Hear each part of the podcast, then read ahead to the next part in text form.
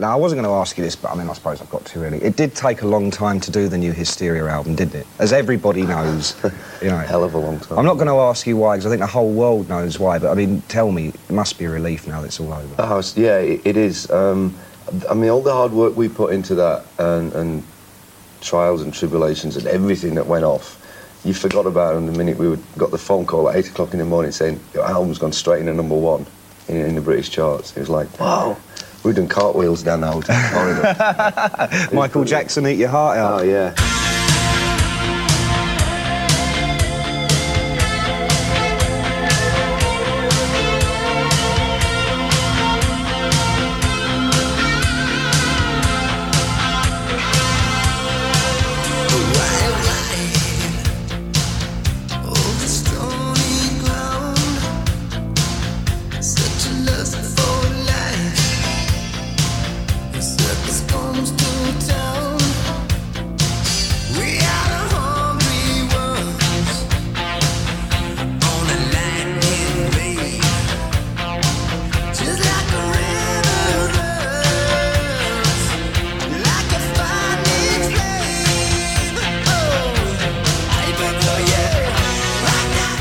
Albums are dead. Hi-oh! What's up, gang? I don't even know what to say. I don't even know how to start. This is all new uh, new territory for the uh, for your pals here. Uh, you, albums are dead. yeah, we are uh, we are no strangers to the world of podcasting. No, Having hosted the wildly successful mezzanine sleepover for three years, yes. available on iTunes. But this is a new podcast that we are trying out, and it's called Albums Are Dead. And uh, we are your pals taking you through album journeys week by week. And uh, I am on Twitter, Slip with Five Eyes or Slip. I am at megamix.com, all one word, on Twitter. And yes, welcome to the inaugural episode of Albums Are Dead. And, Uh, like you said, where we take a, a journey through fantastic albums, classic albums, not so classic albums, and everything in between, folks. Uh, I uh, am going to start off uh, our new podcast with a tasteless joke. Okay, good. I doubt all of them were doing cartwheels down the hotel. No, Lobby? no especially, So, uh, anyways. well, th- our good friend the Cajun man once said he wished that Def Leppard was called Nonopus because it's all nine arms. Well, then, we're off to a good start. Uh, all right. Uh, Uh, yes. Uh, so some of these, may, some of you may know us from the Mezzanine Sleepover, the Mothership podcast, um, and uh, where we are uh, irreverent and crazy. Uh, we're going to be dialing it back a little bit. We're going to be doing a lot of good breakdowns of albums. I think it's going to be a, a, good ride. What do you think? uh, I guess we should talk about what this show is all about, Yes. right? Um, it is kind of your uh, your concept. So why don't you uh, why don't you tell us about what what we're going to be doing this this journey we're going to embark on for I'd say at least you know a half dozen episodes. I would think so. I think we'll give it six for sure. Um, yeah, this was uh, came out of the thought where we talk a lot about music on the Mezzanine Sleepover. You can find us at mezzaninesleepover.com.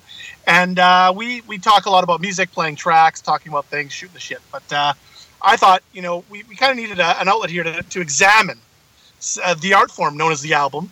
Uh, and uh, we're, we're going to try and do that to the best of our abilities by ta picking an album each week um, and uh, giving you the big the big breakdown taking you through the making of the album. We'll go through the tracks. Uh, we'll talk about uh, anything and everything that has to do with that album, and uh, really give it a, a good a good reviewing. And so, uh, albums, of course, are dead uh, in the digital age, where uh, buying a song is much easier than purchasing an album. And uh, we thought, you know, let's pay homage to uh, to the art form. So I think the only disclaimer I want to put out there right away, and like this week, as you can tell from the introduction, we're going to be talking about Hysteria by Def Leppard, an amazing choice to start things off, and and very worthy, I would say. Yes, agreed. Um, but uh, this is, you know, like let's let's let's kind of set the record straight here. You and I are not experts by any means, not professional experts on music. Uh, No. Neither of us work in the music industry. well, uh, I I mean, you, mean- ca- you you do host a radio show. Well, I do, I guess, but that's not professional. And you do, and you are a host of the Mezzanine Sleepover, where we talk about music. Uh, but we are, you know, what you would classify as, you know, big music fans, like very big Yes. music fans. Agreed. Uh, and also fans of kind of looking up information on you know the background of of songs and albums, etc. So this show is basically just uh, you know we choose an album and we spend a week or two gathering information. Sometimes we know the story already. Sometimes we find stuff. And Yep. we present to you kind of a collection of our of our homework. It's kind of like a, a show and tell. At the end of the week, it's like, here's my album, and here's Yes. what I know. So if, if you come to this show, for example, and you're a massive Def Leppard fan, like they're your Yes. favorite band in the world, mm-hmm. we're probably not going to tell you something you don't already know. Oh, absolutely not. I mean, if anything, you'll just get maybe a little bit of our feelings on certain things. But other than that, uh, this wouldn't be the deepest of dives for for for the discerning fan. Yeah, this is more so for a generalist or people who aren't, you know, huge into the band or you know like them as a casual fan, but but want to Yeah. hear some additional information about a good album, and that's what we provide. If we miss pieces of information, uh, we have an outlet for you to hit us up uh, and troll us. Yes, Uh, what word can they go? you can go to Albums Are Dead uh, on Twitter. That's our handle. Albums Are Dead, all one word.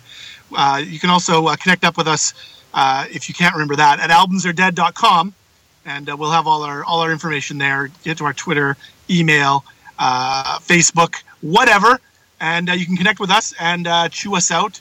Give us a compliment. Give us an idea for an album you'd like to hear uh, talked about on the show. Uh, we're always open to hearing anything and everything.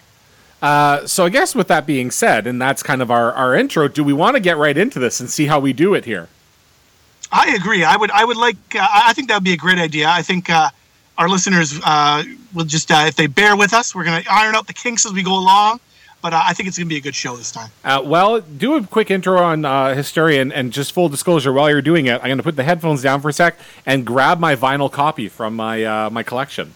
But talk about Hysteria. I mean, I mean, the tale of the tape, Def Leppard uh, Hysteria, released on August 3rd, 1987, on the Phonogram label in Europe and on Mercury in the US and Japan. To date, Hysteria has sold 25 million copies worldwide, including 12 million copies in the US alone. Um, the album charted at number one on both Billboard 200 and the UK Albums Chart. Of course, it charted on Billboard at number one uh, almost, uh, I believe, a year and a half after it was released. Um, there are multiple 30th anniversary editions that were released in 2017. For this episode, we will be sticking to the 1987 release only. So, um, yeah, that's that's the quick tale of the tape. Do you have anything to add? Uh, I'm back, and I'm I'm holding up. Uh, I'm holding in my hand uh, a copy, beautiful a beautiful copy of this. Where was this press? Was this Canadian pressing? Uh, no, it's this is one from the U.S. of A. But from 1987, uh, one of the 25 million copies of Hysteria that's out there, and uh, it, a beautiful album, uh, amazing album cover. Uh, you've got the Def Leppard in their in their classic Def Leppard font, um, and you've got what appears to be a, couple of like faces kind of screaming out in horror, surrounded by like funky 80s uh, graphics. Yeah, it's like cyber art Yep, with a triangle with screaming faces. Yes, an iconic cover. it is. Hysteria. Uh, The on- back cover, of course, has the same kind of cyber electronic background with faces of the band, yes, so you get to know them. all with like amazing feathered hair at the time. So that is fantastic. So it, it's just so good. Um, just a little, I guess, to kick us off. I'm thinking personal experiences with the, with that album. I, I'll start.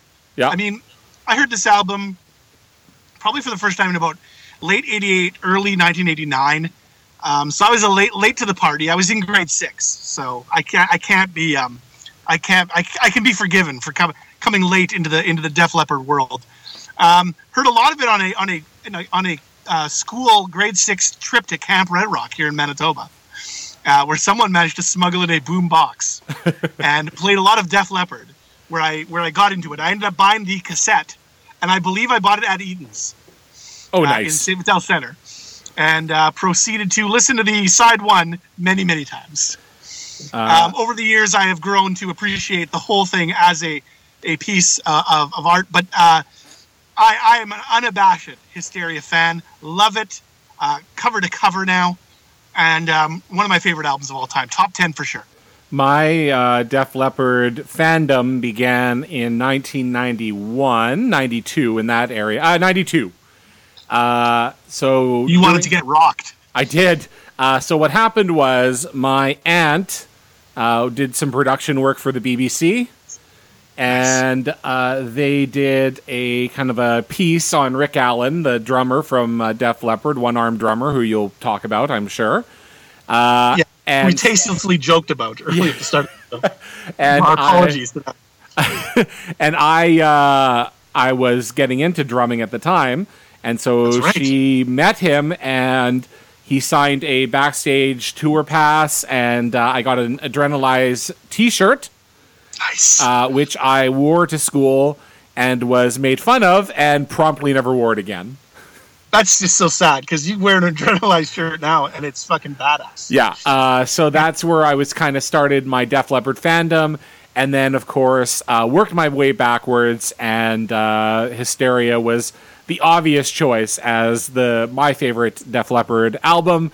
Um, I owned it uh, on vinyl one time uh, back in the late '90s, uh, and then that collection disappeared, and I picked up another copy of it about uh, seven years ago, uh, and obviously had like digital copies uh, and uh, I probably a used CD somewhere. I did not purchase it from Eaton's or any other uh, now defunct Canadian retail. No, I ended up buying the CD a few years ago because, of course, for a while there, um, Def Leppard's back catalog not available on iTunes or any or any digital service. Uh, that was rectified recently. Um, so I did have I did buy a, a CD copy. I mean, you know, you listen to the production of this, of, of and it's not just this album, but this is all pre kind of loudness war. So these albums are beautiful to listen to from a from a uh, uh, uh, an audio standpoint because they they're a little quieter so you can you can crank it a little more and hear all the different kind of levels and all the different uh, production qualities that you don't get from the albums that are that are uh, you know just noise gated right right out, uh, right to the top of the uh, of the spectrum. And you get you know when you open up a file in like uh, Audacity or or or Audition and you get those albums now where you get the track and it's just it's full on top to bottom uh, right up to the top where it's almost like a square. There's no peaks and valleys. You pull out something like Hysteria, you get a nice kind of balanced sound, a lot of peaks, a lot of valleys. You can crank that right up and really get the full experience. So I do. Uh, when I, when I got that on CD and and, and pulled it in uh, digitally into my library, it was it was you know. Um, you know, it sound checked it, got it nice up, got the levels all there, but it really is a, a nice listening experience. Uh, so what do you what do you where do you want to go with this? What do you want to tell? Uh, what's the next piece Well, of let's start. I mean, let's tell the tale. I think we'll tell the tale of the of the making of the album. All right. we'll, we'll we'll take a look at the tracks and then we'll uh we're, we'll maybe talk about some of their uh, the tour elements in in, in touring uh, to support this album uh, the background i mean the band uh, def leppard began recording this as a follow-up to 1983's uh, mega hit pyromania they started recording it in about february 1984 they tagged uh, legendary producer mutt lange to produce but uh, he did drop out during pre-production um, they brought on they brought in meatloaf songwriter jim steinman to produce uh, but of course, it, what ended up happening is his vision clashed with that of the band, and so then they decided to, to uh, produce it themselves, and they ended up scrapping the sessions. So you know they're almost a year into this. In uh, December uh, 1984, they've already scrapped their first sessions. They've lost their first producer, hired a songwriter to be their second producer. Um, of course, Meatloaf songwriter Jim Steinman didn't produce "Bat Out of Hell" by Meatloaf. That was who the hell was that? I can't even remember. Um, and so he so that didn't work out. So then uh, they were you know a bit of a holding pattern there. Then New on new year's eve 1984 drummer rick allen as we mentioned lost his left arm when his corvette flipped off of a country road. So that kind of stopped everything uh, right in its tracks. Now i have a from a 2007 article in mojo magazine there's a little write-up on rick allen's uh, accident i'm just going to read through it here By the way, before you read So- it, uh, it is Todd Rundgren who produced. That's right. Todd Rundgren. Thank right. you. All right, so from a 2007 Mojo magazine article uh, Rick, uh, about Rick Allen's accident. So, speeding along a country lane just off the A57 near Sheffield, Rick Allen was taking his Dutch girlfriend Miriam for a spin in his new Corvette Stingray. On this Clem- Clement New Year's Eve afternoon in 1984, he was in a mood to celebrate because eight weeks earlier he turned 21, and as the drummer in Def Leppard, 21. Jesus. Oh, He was also a member of the most successful British hard rock act to hit America since Led Zeppelin, thanks to the six million album sales racked up by their most recent album, Pyromania. And now he was home for Christmas. So as he hit the bend, Allen lost control of the car, the vehicle smashing through a dry stone wall and rolling over several times. When the car came to a shuddering halt, uh, Miriam was trapped in the passenger seat but uninjured. Allen, whose seatbelt had, had not been properly secured, was thrown from the car, and his left arm, severed at the shoulder, remained in the vehicle. Uh, when the ambulance crew reached him first, reached him, the first words from a medic were, "You're still alive." They couldn't believe it. The uh, article continues, and I'll, uh, I'll read a couple more passages here. Um, the first person to arrive at the accident scene, who had been a midwife who lived nearby, she packed the arm in ice and said she had ready for her New Year's Eve party. Um, his family rushed to the hospital, called the band's manager, who relayed the news to the to the band. Uh, singer Joe Elliott was uh, at home in uh, Surrey, and uh, when he when he when uh, the manager called, he uh, he said, "I'm just bawling my eyes out." Uh, and uh, guitarist Steve Clark and Phil Collen uh, caught the first available flight from Paris, where they had shared an apartment. And uh, bassist Rick Sav Savage was in Sheffield and was first to the hospital. So they go through some of this. Um, on January 4th, so this is uh, about five days later, the surgeons had to remove the left arm because uh, they had tried to reattach it um, on the, on the first. They had to remove it. The wound had become infected with gangrene, and that was that was it. Rick had come close to dying, and uh, it was feared that he's uh, after the accident. They thought he might lose both arms, uh, but while the doctors were optimistic, the band was not. So in the end, what ends up happening is uh, the band is is looking at uh, they, they don't really know what to do. So um, the plan is uh, kind of loose, uh, but Rick Allen is insistent that he's going to uh, continue on, and so they get a a, a drum kit built for him. And I believe that I'm just looking at my notes here.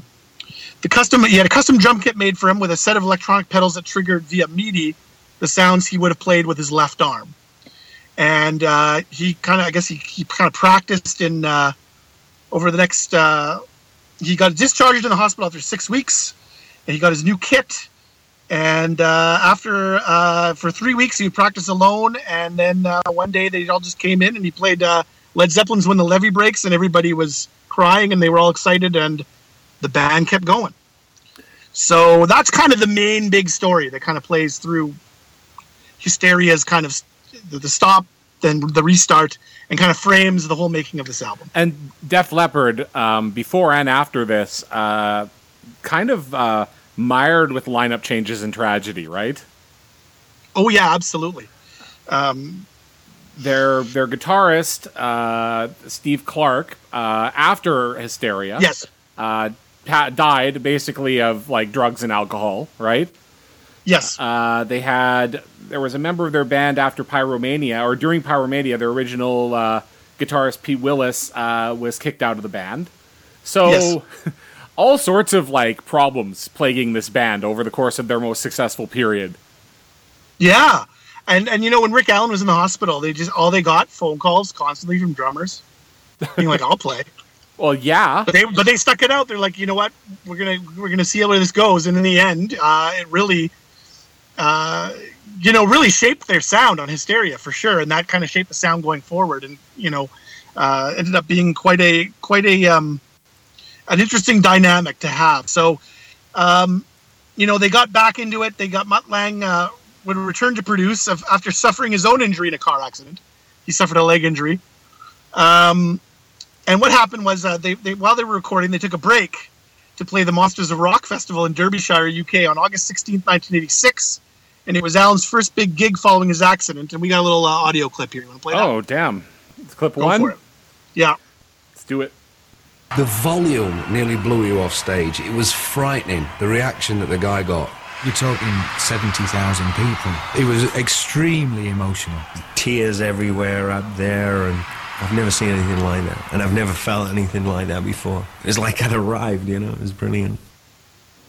There is a, a video of that on uh, YouTube. It's worth checking out. Uh, fantastic show.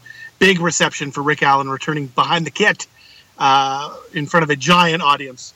And uh, Rick Allen says in a, in a uh, an oral history of hysteria published in Rolling Stone in 2017 Rick Allen said about this show. He said, "I remember Joe introducing me, and I was just sitting back there in tears. I couldn't really contain myself because it was confirmation, in a sense, that everybody had accepted everybody had accepted me. I wasn't this freak show going out on stage. I was me, and I knew how to play, and I knew how to do it well. So it's really one of those like feel good stories. Uh, he's a good drummer. I don't know what to say. Like, I don't Oh, yeah. know how he does it. Like, I can barely do it with two hands. That's right. But uh, no, you're a, hey, listen, you're you're a great drummer. Come on. oh, hey, thanks. All right. Uh, almost three years after they began, the band had their final recording session in January 1987. The band had high expectations for Hysteria, um, but the time it had taken to record and the money spent had created a buzz that wasn't exactly positive. Um, well, I have a clip here from an interview with by uh, uh, interviewer Roger Scott with singer Joe Elliott and Rick Allen from July in 1987. Were you aware all this time you were spending in the studio and, and redoing and redoing and redoing this was becoming a legend in the outside world, this album, before anybody had heard of it? Were you aware of any of this? Because it has been. It's been talked about for a long time, the release date's been put back, put back, put back. Did you know about all this? It wasn't.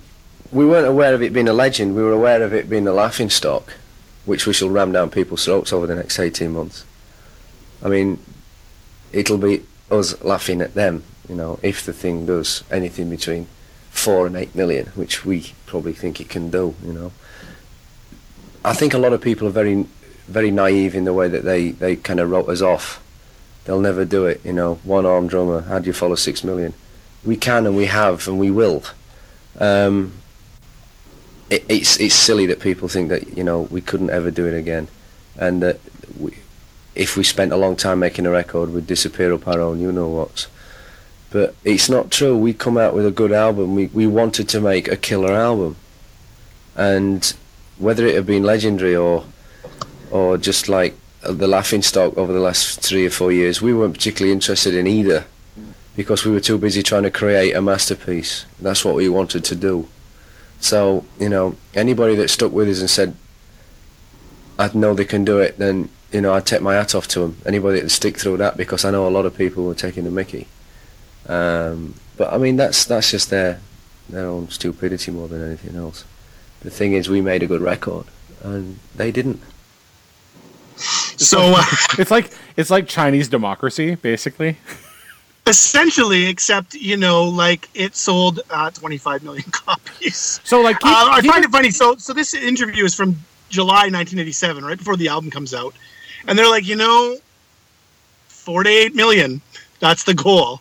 oh, And uh, yeah, um, it's funny because okay, so the first uh, the album comes out on August 3rd, 1987. The band had the expectations clearly about you know 48 million. Um, according to guitarist Phil Collen, the album had to sell a minimum of five million just to break even, which is crazy. Now keep keep in mind when when you talk about these numbers. So Yeah. Pyromania is released in uh, January of 1983. Yeah. And four years for a band that is still in existence and playing shows. I mean, granted, again, there was a huge accident that happened during this time. Four Yeah. years is a long time between albums. I- Like for a band that has peaked out. And Pyromania is a huge album. Like Yes. it it sells what like about 20 million it was multiple times platinum uh, uh, and so this is a this is a massive album so to be coming back and saying what 4 to 8 million for the follow-up i mean you, you look at that now and it's like it's kind of preposterous that that they that they that they think it would be such a almost like a low seller Yeah, yeah. They're, I mean, they're they're obviously being um, uh, quite you know trying to trying to downplay it, right? Because what can you do? But I mean, they were they were saying like this is going to be uh, this is a great album. It's fantastic, and uh, they they weren't wrong. Uh, so, you know, the thing was is that with Hysteria, and, and we're gonna we're gonna dive into this now. Um, it, it didn't it didn't get to the it didn't climb to the heights that it did right away. Um, first of all, the band chooses "Women" as the first single in the U.S. and Canada, and I, we're going to focus mainly on U.S. and Canada, yeah mainly U.S. in this. Uh, there's there's uh, the singles were released in different orders in the in the U.K. The album was a hit in the U.K. at, at first. Um, I'm going to stick to kind of uh, our our side of, of the ocean here, Yeah. where it was a bit more reality uh, here. Um, they chose "Women" as the first single in USA Canada. It peaked at number seven on the rock chart, but it only hit number 80 on the Hot 100, which wasn't a good start for a band with the sights set on you know recording one of the biggest rock albums. And and you know they again we listened to the clip and they're they're kind of being a little modest about their predictions, but you know um, from other uh, and I don't have a source here on this, but you know uh, in general the people you know know that there was much higher expectations for this album. Um, from the same Rolling Stone oral history that I read previously, Polygram senior VP of marketing uh, Jim Urie says that the first single didn't do well and we were very concerned. The promotion guys were getting a huge amount of heat.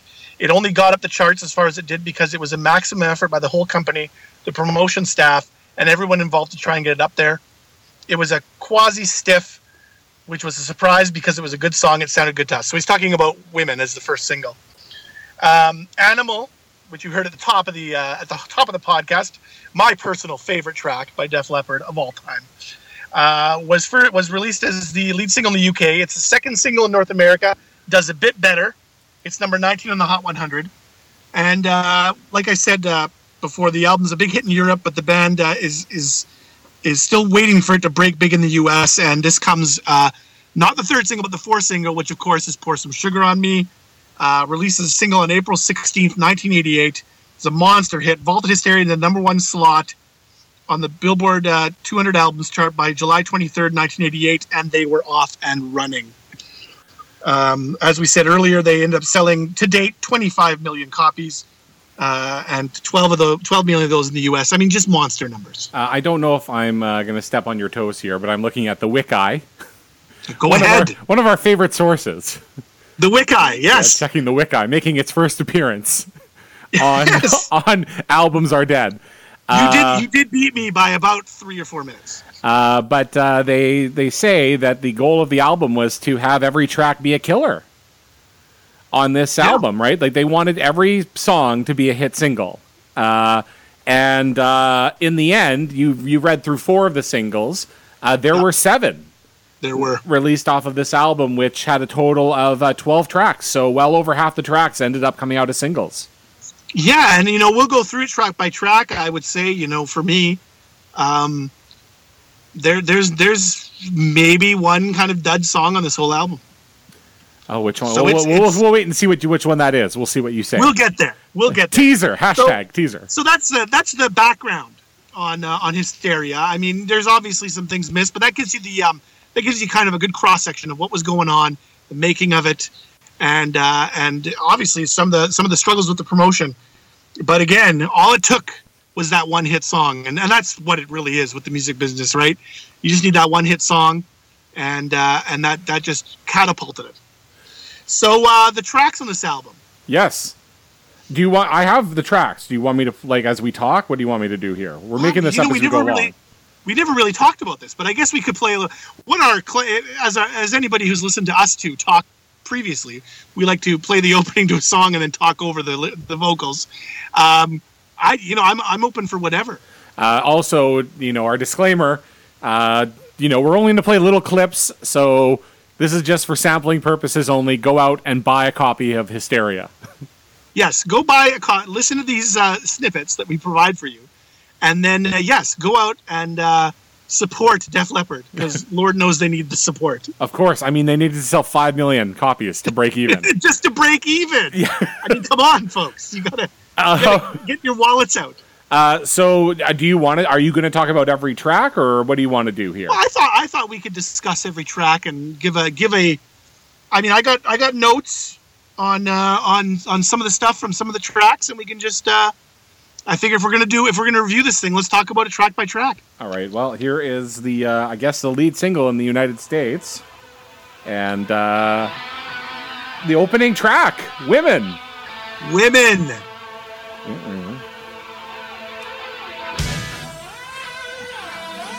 I think this is a great track, but you know, the first single, I, I probably a misstep.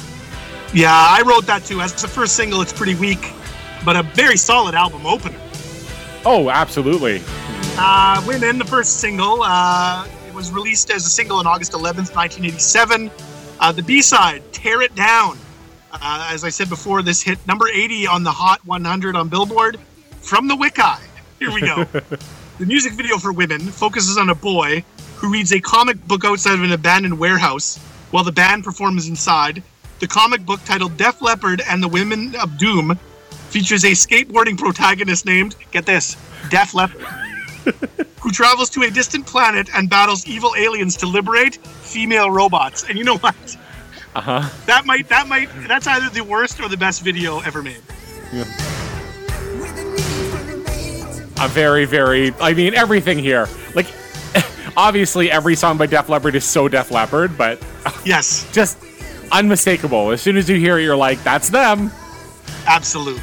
I mean, again, I I've said before on our other podcast, the Mezzanine Sleepover. Twelve years later, way past their prime, they release uh, that album with Promises on it, Yes. and like Promises sounds like it could be on Hysteria. Yeah, and that's why it's so great. And I, to this date, have never listened to another track on that album. Neither have I, and I owned wait, I think I have. I think we we featured one junkie song on our on our other podcast. So um, that's women, folks.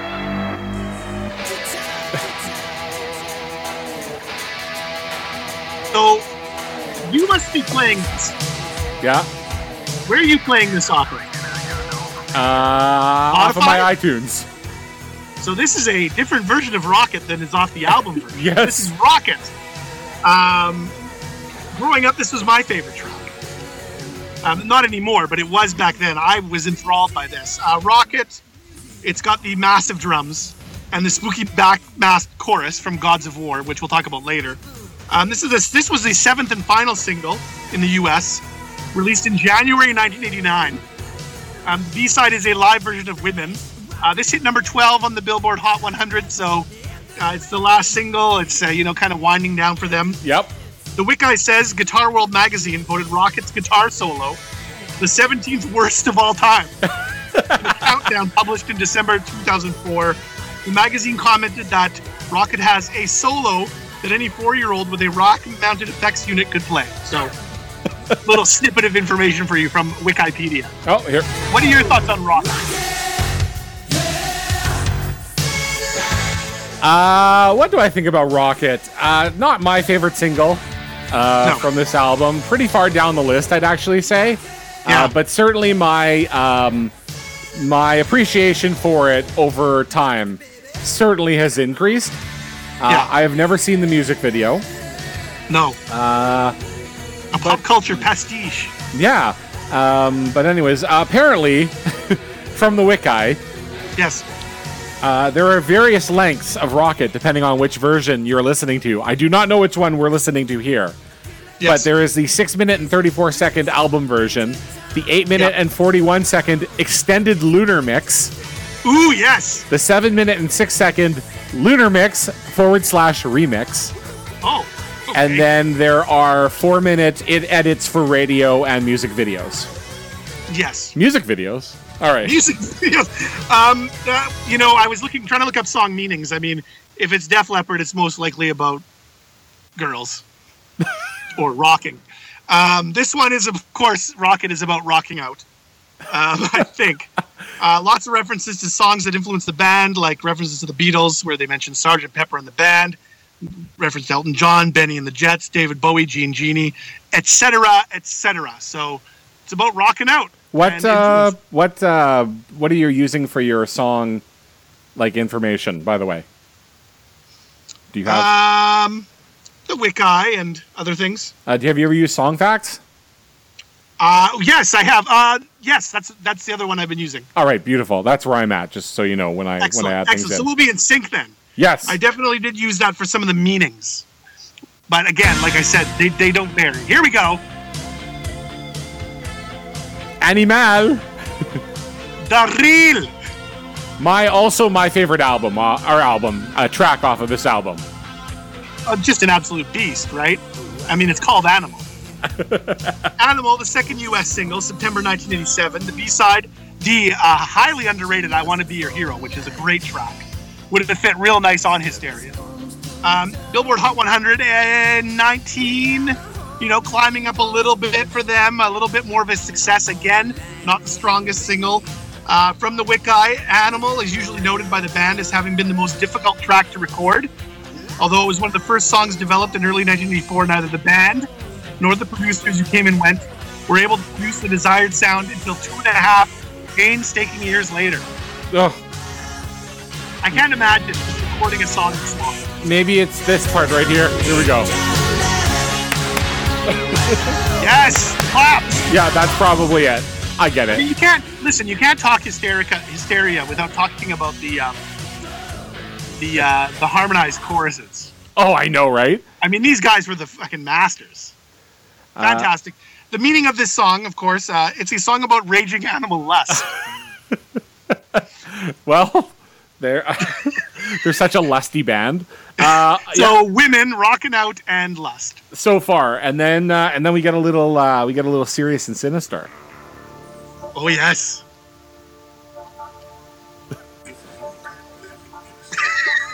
you can't go wrong with a robot voice. Does love bite? Love bites. so we got Love Bites, the quintessential power ballad. Um, I love the creepy cyber voice, uh, but this was always good for a little uh, extended arms dancing. Uh, this would be, I mean, I'm, I think you're about to say it, the first track to reach number one, right? In the US? It was. This was the fifth U.S. single, August 1988. B-side, a live version of "Billy's Got a Gun," hit number one on the Billboard Hot 100. Indeed, um, this one followed, of course, "Pour Some Sugar on Me," which we'll get to. Uh, Mutt Lange brought the song to the band as a country ballad. A band that added power rock elements and emotive backing vocals. When you Similar- make love, do-do, do-do, do-do. do you look in the mirror? Do-do, do-do, do-do, do-do. That's my uh, country, They- everyone. Yes, uh, this is, of course, a song about how love can hurt in many different ways. Uh, I'm reading from Song Facts. A popular rumor about the song concerns the final seconds after the line, If you got love in your sights, watch out, love bites. Uh, what is seemingly heard is, Jesus of Nazareth, go to hell. This rumor has been refuted by the band, most notably on a Hysteria documentary. The line is, in fact, producer Mutt Lange rambling in a Yorkshire a- accent uh, to the effect of, Yes, it does, bloody hell, with the aid of a vocoder. Well, yeah, I mean, it's fucking, it's Def Leppard for God's sakes. like, there's, there's, like, okay, there's nothing really sinister about Def Leppard. I, I do love though, uh, I, and I've said this before on the mezzanine sleepover, uh, how it's all like he's kind of like shaming at the start, all like talking yeah. down to someone. Like when you make love, do you look in the mirror? do you think who do you think of? Does he look like me? Like such a creepy thing to say to someone. It really is. And the song, and you know what? The funny thing is, I remember doing the old classroom dances, and uh, when I when I, I referenced extended arms dance, it's the one where you don't, where you dance where there's like enough room to fit another person between you and the other person. Yeah. And uh, you know, it's all a bunch of grade sixers all dancing. When you make love. When you in make love. Oh, it's beautiful. Oh look, Ah, there we go. I finally have the proper version. Good. Hi, hi. So this is the album version. Pour some sugar on me. Uh, who doesn't know this track? I mean, come on. Let's hear it. All right, here we go.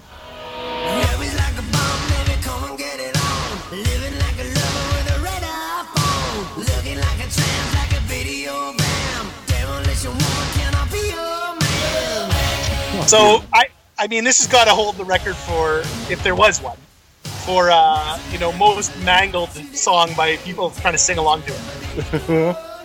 Because you know, trying to figure out these lyrics without without without cheat sheet is tough. Yep. Um, this was the this was the mega hit that put this over the top in the U.S. Hit number two on the Billboard Hot 100, fourth U.S. single released on April 16th, 1988. Uh, the B side was "Ring of Fire," uh, not that Ring of Fire. Uh-huh. From the Wickeye, the song reached number two on the Billboard Hot 100, but was denied the top spot by. Do you have a guess? I well, I'm reading it right now, so you say. Hold on to the Nights by Yes. Richard Marx. Um, and the meaning of this song, well, it's sex. Joe Elliott says, "Pour some sugar on me" is the metaphor for whatever sexual preference you enjoy. So Ah. kind of a positive, kind of a- a sex positive message. even for the even for the 21st century. Original one, yes. Go. Oh.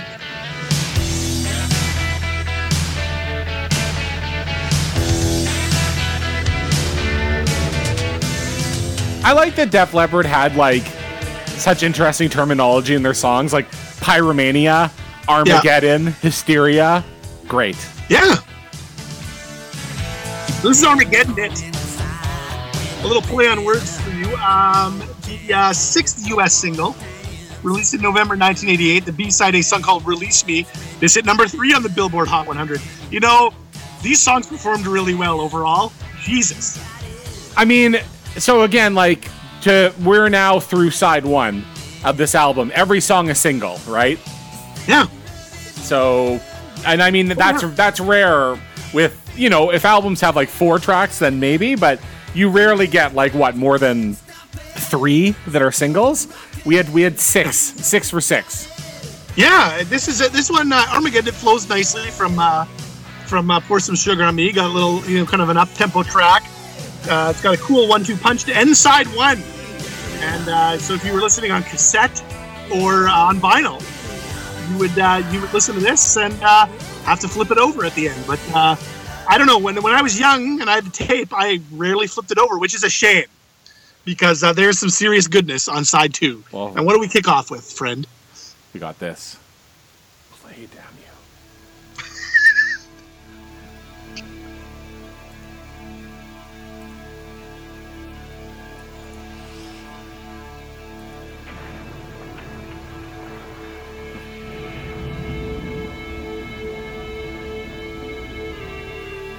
Love it. Long intros. Yeah. Hallmark. Uh, of course, we're getting Gods a, of War. we're getting a little uh, political here on uh, Hysteria. Yes, Gods of War, uh, the underrated gem of this album, in my opinion. Really, really, really good song. Um, yes, with uh, political overtones, which apparently made critics scoff at the time. I don't have a source, but uh, that is apparently the case. In an interview with Q Magazine in 1988, Joe Elliott said, I can write Gods of War. Oh, yeah, another heavy metal Holocaust song. People won't look past the ends of their noses. They think we're all Spinal Tap or bad news. Nobody will pick up the details of Gods of War like they do a Morrissey song. Jesus. Towards the end of the song, you hear a recording of U.S. President Ronald Reagan addressing terrorists, telling them that they can run but can't hide. This is again. This is now what 30 years ago, right? Jesus. Yeah. Uh, this is a six minute and 37 second beauty of a song. Uh, this, the chorus, of course, used at the start of Rocket, just uh, backtrap, backmath. So a little bit of uh, synchronicity in this uh, in this year album. This is Gods of War. And that's a Steve Clark. riff all the way. Love the big drum there. Oh yeah, All right, let's go to this one. there's big drums all over this album. My God.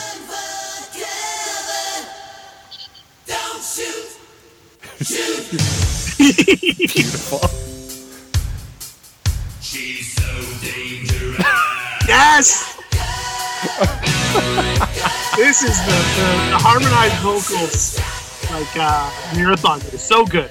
Don't shoot shotgun. Uh, not a single. Clocks in at four minutes and 27 seconds. Uh, I just call it a solid rock track. I like listening to it. Nothing wrong with it. There's no information out there on it. Let's It's, be honest. it's probably a highlight. On a lesser album, this is a highlight. On Hysteria, it's just another song.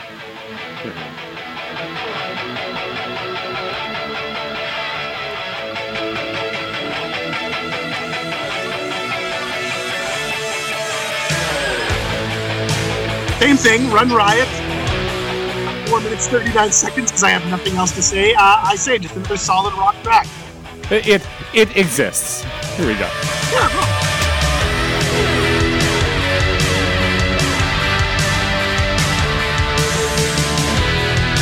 All right, here we go. There we go. So track number uh, 10 here.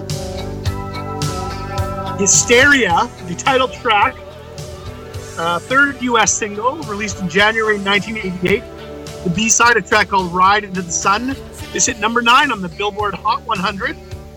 From the Wiki, the extreme nature of producer Mutt Lange's recording methods is also exampled in the chorus, where the clean guitar chords are recorded one note at a time as Jesus. opposed to the traditional method of strumming them. So they had to build a chord by recording each note separately. And my only question is why? Hey man, this Jesus. album this album sold 25 million copies. Don't don't question Mutt. No, you can't question. You can't question Mutt Lange. Uh, though he did, he did produce Adrenalize, I believe. so I have a few questions. um, I think this is an amazing track. This, I mean, if I hadn't been kind of, I, I don't want to say tainted, but influenced by my early years of listening to Side One over and over and over, this might have been my favorite track. I put this one at number three on this album for me. Oh yeah, I'm going Animal, Pour Some Sugar, and Hysteria. absolutely. This is my number two after Adam. Great song. And now the song I could do without. I'm gonna play Excitable. Are you excitable? Are you excitable? All right, Mutt. Are you excitable? Though it does have a. That's my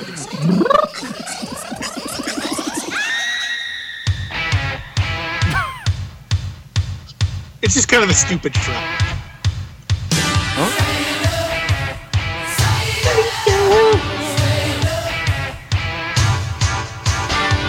That's excitable. Wow. What do I'm, you have to say that? I am excited, for sure. Yes. Oh, A little gimmicky, right? Got a little too many too many gimmicks. it's kind of like goofy. Like you get through this album and all of a sudden it's like, let's show them how much fun we can have playing rock and roll. I guess so. Again, I wanted to be your hero with B side. That would have fit in real nice instead of exciting. I mean, as long you know they were nice enough to um, put out "Let's Get Rocked," so there will never be a song stupider than that one that they'll that they'll make. That is true. That's That is true. I just want to say that's a hideous song. It absolutely is. Uh, again, uh, this is not a uh, a Def Leppard has always been and always will be awesome. No. Is a hysteria is awesome. Uh, we wrap up the album with a song called "Love and Affection." I think it's a decent closer. Nothing too special, but it's it's fine. It ties it all together. Uh, this album, by the way, uh, clocks in at 62 and a half minutes. Oh yeah. Uh, it is one of the longest ever issued on a single vinyl record. Yeah, yeah. This was uh, kind of a newer kind of thing to do, is to jam pack your album full of music. Yeah. I mean, they had they had three songs. They clocked in. It's almost six minutes, well, six minutes or more. Oh, Hysteria was close to six minutes. It was five fifty five. But um, yeah, they really they really went for broke on this one. And uh, you know, in an age now where, uh, well, maybe not now, but an, an age in the, even in the '90s where a 72 minute album was like the norm, you don't get a lot of long albums like this that are chock full of good stuff. So, uh, thumbs up to that. Uh, in terms of reviews, now I found it hard to find a lot of reviews from the time. I did find two. Let me read you a, a couple here. Okay. Kurt Loder at Rolling Stone said in 1987, "This album sounds terrific. Every track sparkles and burns. There is no filler. But in terms of songwriting, which is the key to any future growth, the Leopards, this is what he calls them, the Leopards, Uh-huh. remain trapped within metal's, metal's tired, old, socio-sexual paradigm. It's not simply that women are portrayed as mere lifestyle accessories. What's most dismaying is that when the Leopards attempt to communicate more subtle emotion, as in love and affection or the title track, they inevitably fumble it. So a little mixed review there. Um, Robert Christgau of the Village Voice gave this album a C, which for him not very good. Um, and he said, "You know about the music, and if you don't think you'll like it, you won't. Impeccable pop metal of no discernible content. It will inspire active interest only in AOR programmers and the several million addicts of that genre." Huh. Um, more Yeah, recently, nailed it. All Music gave it five stars. Of course. Uh, there's no word on what they think of Hysteria over at Pitchfork, though. That's too bad. I would say they'd give it a solid 72. You think so? I don't know. I'm, I'm thinking Pitchfork would be more like a 3.5. Oh, that's right. Sorry, no, 7.2. I forgot they're out of 10. Uh, right. Yes, they might. Yeah, they might. No, initially they would have thumbed their noses at it, but you know, they do those retro That's uh, right. reviews, and uh, yeah. Spoiler alert. I did do a search for Def Leppard on Pitchfork. uh huh. I found three articles on their whole website that mention Def Leppard. One is, I think two of them have to do with uh, indie rock rockers covering Def Leppard, and the other one I couldn't tell you what it is. Uh, spoiler alert. We're doing Thriller next week. I may have found a Pitchfork and Pitchfork review. Oh my god, I cannot wait. Uh, Um, let's let's talk quickly before we wrap up Yep. because uh, we're we're getting a little we're running a little long here, folks. Oh no, we're in good shape. Um, Don't you worry. Okay. The uh the let's talk the tour. Uh, the Hysteria World Tour was a 236 date slog through Europe, Oh. the US, and Canada, with a stop in Japan. Many dates were performed in the round with a 360 stage and fans seated all around the band. I have a clip here from Joe Elliott describing the in the round concept like this. Oh, here we go. Yeah. As you can see, this is the Def Leppard in the round stage, as seen by hundreds of thousands, hopefully millions of people on this Hysteria tour. Um, briefly, how is it? We're set up right in the middle of the arena, right? So if you want to pan round, you'll see four sides of audience everywhere. Well, four sides of empty seats, hopefully filled with backsides by the time we go on. It takes about four hours to set it up because we have a very good crew. And uh, it takes about two and a half, three hours to strip down. This blows away playing at one end. Um, it's far more fun for us for a start. Uh, as you can see, it's sort of like playing in four theatres all at once. So you get a sort of a, um, a theatre atmosphere within an arena. Because when you set up at one end and the back row is 110 yards away, those poor kids can't see anything and we can't see them and the kids down the front they don't get pimped, but they, well, they, they down the front for a purpose. They want to be as close to the band as possible, maybe. Um, but they don't get to see the stage. Um, the kids up in the nosebleeds, they do. And I think they actually get a better view. Um, I would sit up there if I was watching the show. So there you have it, the in the round concept. Um, I, I, this is kind of rock and roll excess at its best. You got the, the stage in the middle and the band ga- galloping around the stage with the drums were on a, a, a riser that would that would rotate 360 degrees, and uh, so they could entertain all the people. Of course, the tour, um, and I'll get into some of the details in a bit, but the tour, of course, did not uh, garner huge numbers right away. But as the album gained momentum, uh, they started selling out. Um, there were rumors of scores of female fans being herded onto the stage to partake in all kinds of shenanigans. Um, the band will deny it. Some people will say that there were actual passes given out to groupies, as they were known, um, but no one can get a straight answer. Um, the tour began June 24th, 1987, in the Netherlands. The first leg wrapped up in Sheffield, England, on September 17th. The first North American leg began on October 1st, 1987, in Glen Falls, New York. Ho! Ho! The wiki, the wiki, What the what? the wiki has gate numbers for this leg of the of the uh, of the tour with attendance and revenue, so you can go check that out. For example, their uh, December 18th show in Atlanta drew a sellout, 16,783 fans, uh, for a gate of $282,538. My favorite fact about this tour, I'm at setlist.fm, Yes. uh, where you can find amazing site where they show, again, set lists of Yes. actual shows. Uh, in the 1987 portion of the tour, so the earlier stages, Yeah. in the encore, fans were treated to covers of either Travelin' Band by Creedence Clearwater Revival or Good Golly Miss Molly by Little Richard, or both. Good Golly Miss Molly, can you imagine? I can't imagine. You know, you, you, you, you, the, the, the last chords of Hysteria kind of fade out to the cheering fans, and then they launch into some Little Richard. I, I can, you know what? Well, uh, while I'm chatting here, let me just see what I can find on the YouTube because All right. Well, you you for it. look, and I, I got a few more facts here. Yeah. Um, the second North American leg began on January 16th, 1988, in Richmond, Virginia, ended in San Juan, Puerto Rico, on February 19th. So a, a quick a quick month. They went back to Europe, back then went to Japan, then came back to North America in May 1988, playing Exhibition Stadium in Toronto on June 11th, and then the Winnipeg Arena on June 17th, 1988, just over 30 years ago. uh, here we go. Let's see what this is. All right. Nothing so far. Let me just scrub. Come on, come, on, baby. Come on, brother. What a time for the Wi-Fi to screw up on my uh, phone here. Oh. Oh, this is disgusting. Well, what a professional podcast. No, nothing. All right. So Well- the beast of a, this beast of a tour con, uh, concluded in Tacoma, Washington, October seventeenth, nineteen eighty-eight. So they went uh, um, over a year on the road, two hundred thirty-six dates. Um, this would be the last tour for guitarist Steve Clark, who died on January eighth, nineteen ninety-one. He had been on a six-month leave of absence from the band at the time. The Wiki says his post, the post-mortem revealed the cause of death was accidental. due to compression of the brainstem causing respiratory failure, and it was caused that was caused by a lethal mixture of alcohol and prescription drugs. Here you go. So R.I.P. in peace to Steve Clark, one of the uh, great guitarists of the era, and uh, the best guitarist that uh, Def Leppard ever had. Here you go. Apparently, this is a Little Richard cover.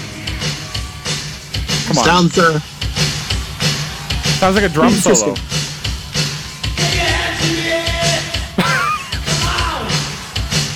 Alright, come on. okay. Well, the crowd's into it. Crowd's into it. Yes, I mean, come on, crowd participation always works. it does. So uh, that was the uh, the tour portion of our uh, of our uh, breakdown here of Def Leppard's Hysteria. Uh, any final thoughts from you? Uh, from you? Oh, is that it? Is that are those? That's your your thoughts That's On everything? That's the breakdown. Yeah. I'm- Do you have I'm- anything else to add? on hysteria? No, I'm a little nervous about next week. You did a lot of work, and I'm That's I'm okay. I'm responsible for next week, and I'm like, damn, like I've got stuff, but uh, we'll we'll see how it goes. I think you've I think you've set the bar high for this uh, for this endeavor. That's my I, I comment. apologize. if I was if I was uh, one of your old teachers, a I would be shocked that you did your homework, uh, and I would give you a solid. I would give this an A. In fact, if I was grading you uh, on a one to five classic mezzanine sleepover scale, I would give you a five. Oh, that's- so nice of you. Yes. Um, do you have any final thoughts on Hysteria? Uh, not. I mean, honestly, this is a solid album. Uh, uh, shocker. Uh, I would. I would personally give it. It's a five star album. Both commercially successful. Uh, at the time, you know, uh, critically successful. These songs are great. If you're not into the genre, it's still you know classic, amazing, good rock and roll uh, Yes. music. I uh, pour some sugar on me. It's not my favorite song on the album, but it gets me hyped every time Yes. that I hear it. And uh, I don't even know what else to say. Um, what can you say about it? It's a fucking monster album. Like it's unbelievable how big a deal it was, and came out in '87 and was still going strong two years later. Amazing. Oh yeah, absolutely. I agree 100%. You couldn't have said it any better. Uh, a tremendous album. I probably could have, Again, but thank you. you, uh, you, you- yeah. Well, I'll, I'll give you. I'll give you a five. A score of five on. Woo! those Oh, that's so nice of you. Yes. All right. Um, as you mentioned uh, a little earlier, uh, next week on episode two of Albums Are Dead, we are going to be breaking down Thriller. Can you believe that someone could dig that thing out of a crate and review it? Only on Albums Are Dead do you get such such a such a uh, underground album. Oh, we're going deep, everybody. We are going impossibly deep. Uh, I did manage to scrounge up a copy. I actually own it, unbelievably enough, sitting Wow, here. that must have costed you so much money. Uh, and and I spent it out of my own pocket, and I'm going to share with all of you. So uh, you're welcome in Can't advance. And yes, next week we're going to be talking about Michael Jackson Sorrel in episode two. I guess I do it. Just pick a track to Yeah, just us up? lead us out with whatever you want. Uh, you know. with this one because why there not? you go. Perfect. Hysteria to end off his, our, our episode on Hysteria. Like we said, next week on Albums Are Dead, we will be reviewing Thriller, Michael Jackson's mega opus. It's not really an opus. Mega hit album. it's not an opus. It's like nine tracks long. Um, I'm gonna uh, let's. I guess we'll talk a little bit about a few plugs here. Uh, some which may be working at the time you hear this. Some which will be forthcoming. I believe they are all working as of right now. Uh, we will be on iTunes. Albums are dead is what you're going to search for if you want to subscribe Yes. to this. I'm going to get it onto Google Podcasts, Stitcher, and I'm going to try for Spotify. Nice. Uh, so we will keep you up to speed as episodes are produced. Uh, if you want to uh, just go online and hear the episode, go to Podomatic and search for Albums Are Dead. We're there. Go to uh, Mixcloud and search for Albums Are Dead. We'll be there. You can also just go to albumsaredead.com and get links to all those places. Uh, we're going to have them all there. Um, we are also on Facebook. Uh, I believe it's facebook.com slash albums are dead and on Twitter at twitter.com slash albums are dead where you can hit us up with any thoughts on hysteria uh, anything you want to talk about Def Leppard related you want to tell us anything we missed or got wrong on the podcast we're open to any constructive criticism open to chatting with anybody uh, hit us up follow us And uh, yeah, it's going to be a good ride. We're excited. We'll take album suggestions if people want to hear something. We may not, you know, we may not actually do it, but feel free to tell us what you'd like to review. And uh, certainly uh, down the road, uh, if you know, we both know people who love certain albums and certain bands, and if we are talking about them, we will likely invite them on as guests. But if you love an album and can provide some information other than it's the most bitchin' thing I ever heard, Yes. uh, by all means, uh, yeah, they'll leave that up. to us. That's that's what we have to say about albums. Yeah, yeah. From so, our listeners, we need we need more uh, content. uh, so I guess that's it. Uh, that is it. Episode one in the books history has been made here on Albums Are Dead. Yeah, I, I thought you were going to stumble over the name there for a second. uh, I am at megamix.com on Twitter. And I am at Slip with Five Eyes on Twitter, and I guess we'll see you all in a week. See you in a week. Cool.